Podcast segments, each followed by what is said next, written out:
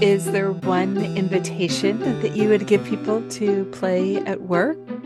I would recommend that we start with the biggest artifact of all of our organizations, which is our meetings, the way we tend to meet. And just have fun with the way you start a meeting or the way you end a meeting. Like, think of play as maybe two bookends to the meeting. Yeah. And it could be with a stimulating question. A question that I like to start with is for people to share, what was the first thing you spent your own money on? Oh. And it's so fun because it takes people back to like being, 9 or 10 years old. And it reveals so much about each other. And just in case you're interested, Mary, the first thing I spent my own money on was a Donna Summer cassette tape. Because I love Donna Summer.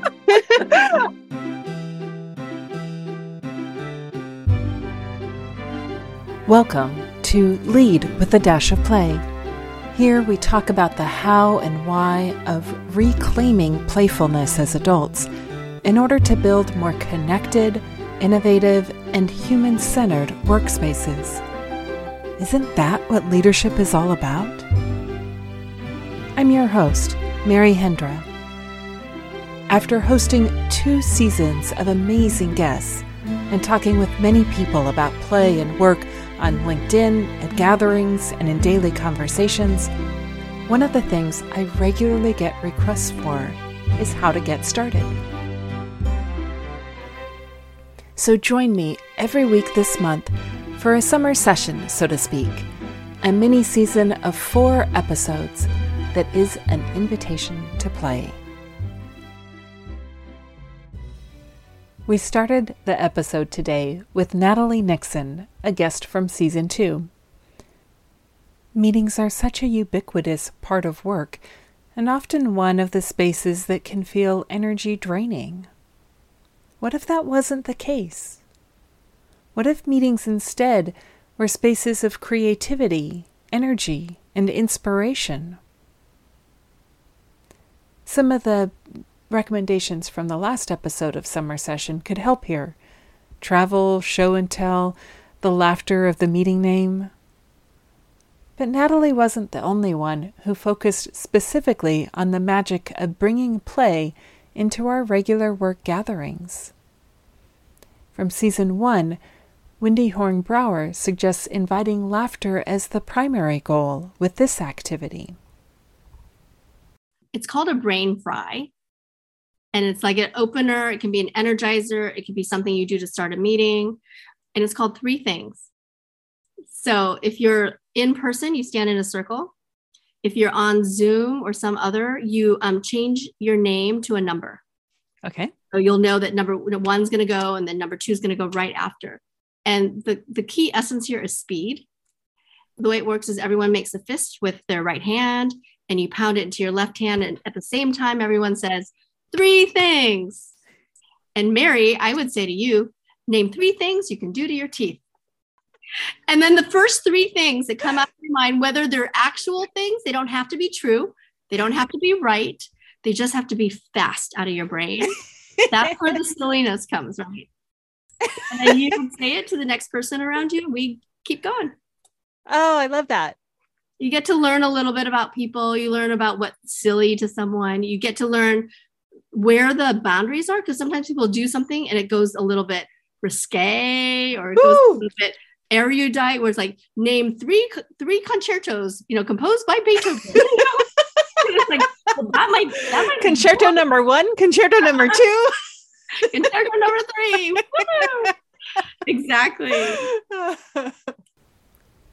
Have you ever arrived at a meeting only to wait? Mark Collard describes a strategy for facilitators to engage participants from the very beginning, and has even jumped into this type of activity when he's simply an attendee at a meeting that is running late. There's nothing worse, and this comes from my personal experience of turning up, often early, or even if I'm on time, seeing the lecturer or the conference organizer or the instructor of the corporate team building, and say, look, let's wait another 5 or 10 minutes before everyone arrives. what a wasted opportunity. Here we could do, even if we are willing to accept that we need to wait 10 minutes for someone to arrive, let's use that 5 or 10 minutes. So I refer to it as the unofficial start, where I'm imbuing lots of choices. So I might have some puzzles on a table, or a few things to do on the whiteboard, or I'll have a video watching, maybe only one or more of these things at any point in time. I'll give them something or some things to occupy them, to engage them. They're always fun. They could choose to do it on their own. They could choose to do it with others. Program technically has actually started, but by me referring to it as the unofficial start. So it'll sound like, hi, my name's Mark. What's yours? I'll work hard to try to remember it. Hey, look, feel free to put your stuff wherever you like. We've got a couple of things going on. If you don't know anyone, that's okay. No one else knows each other either. Feel free just to jump in if you find something of interest. And, you know, and we'll get started in a few minutes. Right. And I think, oh, great. I've got some choices here. I love the low-key invitation to play, invitation to engage in thinking about your identification of like this, inviting people to interact. That's what you've done. And you've set up in the structure there is a first invitation to interact with somebody else. Yep. And again, the people themselves don't recognize this, but from a training perspective, when I'm training others to understand the strategy here, often the things that they're working on compel them to move close together. They're purposefully small so that they're breaking down some of those physical barriers as well. Now, I could have really large props, which means people could step away a long way from each other. But there's something powerful about inviting people in that builds energy. And you can never have too much energy. You can always dial back the energy. It's so much harder to try and build it up. So much harder. It isn't just an informal entry where my guests recommend incorporating play. Here's Jocelyn Brady with an idea to get creativity flowing so that you can have a more productive conversation around the serious matters. Well, one of my absolute favorite exercises, you know this one, is, sometimes I get in trouble for saying this, which is usually when I know I'm in the wrong room, but it's called shitstorming. Shitstorming because it's fun. If you're not allowed to call it shitstorming, we call it, what is it? Sell it to me. But shitstorming, people will know it's not brainstorming. So it's like you're meant to focus on the shitty thing. The first thing you do is you think of the shittiest, like the dumbest, worst, most ridiculous product idea that you can possibly think of. And everyone just spits it out, you know, from fishnet stockings to, I don't know, what's a kitten mittens, one of my favorites, a cardboard rooftop. And once you kind of have that exercise going, now you're going to pick one, just vote on one. And everyone thinks of why this is the most awesome thing to have ever existed. You can break people up into teams. They could pick different product ideas. And the point of that is you're, you know, exercising, you're getting creative about something that's ridiculous. We are all fantastic at coming up with bad ideas because it's like a competition for the worst idea. It's fun. We don't feel like we're not pressured to say the right thing, the correct answer. Ooh, people are going to think it's dumb. It's like, no, we want them to think it's dumb. Right. So yay. And then people, just pitch it at the end. And it's a really, really fantastic way of getting people into a more creative, relaxed, playful mindset. So when you are approaching, a serious product or solution brainstorm, the mind has warmed up and it is primed for creative ideas without shutting them down prematurely. I love that. If that wasn't quite your style, Amy Clymer developed a deck of visuals known as Clymer cards, which can similarly activate our creativity. Using those or something else similar, you know, it doesn't have to be the same thing, but something similar to invite some conversation at the open of a team meeting, or just for yourself personally, you know, ask yourself a question that you've been grappling with and spread out the images and pick a card that represents that. And then you're just doing that personally, maybe do some journaling or even just some talking out loud quietly to yourself, or, you know, in a team meeting and having team members share as a way to connect to whatever it is you're focused on, whatever you're talking about. I love it. One of the things meetings have going for them as places for play is that we often plan ahead and can give them a little bit more structure. That works to our advantage when we want to create an alternative space since we can bring props to a physical space and prepare visual props for an online gathering.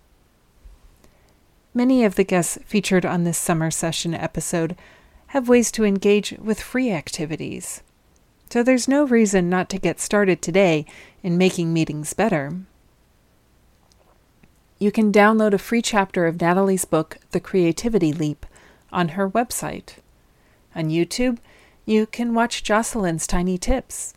Maybe even bring one into the meeting itself. Mark has developed a database of games with Playmio and regularly blogs about facilitator tips to use them. And you can give Amy's virtual Clymer cards a try as well.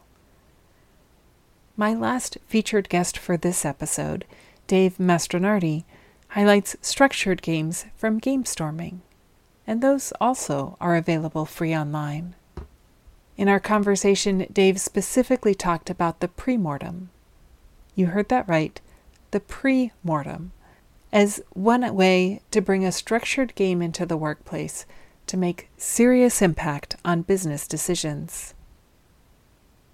The trigger for when I suggest a premortem is when people are very confident that the project is going to go to plan.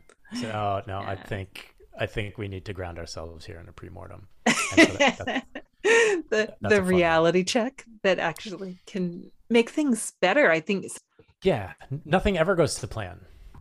It's actually, I think there's data to show that thinking through the reasons a project might fail improves its probability of success. Your turn.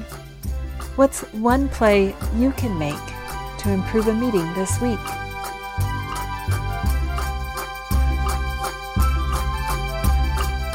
Thank you for listening to the Lead with a Dash of Play podcast.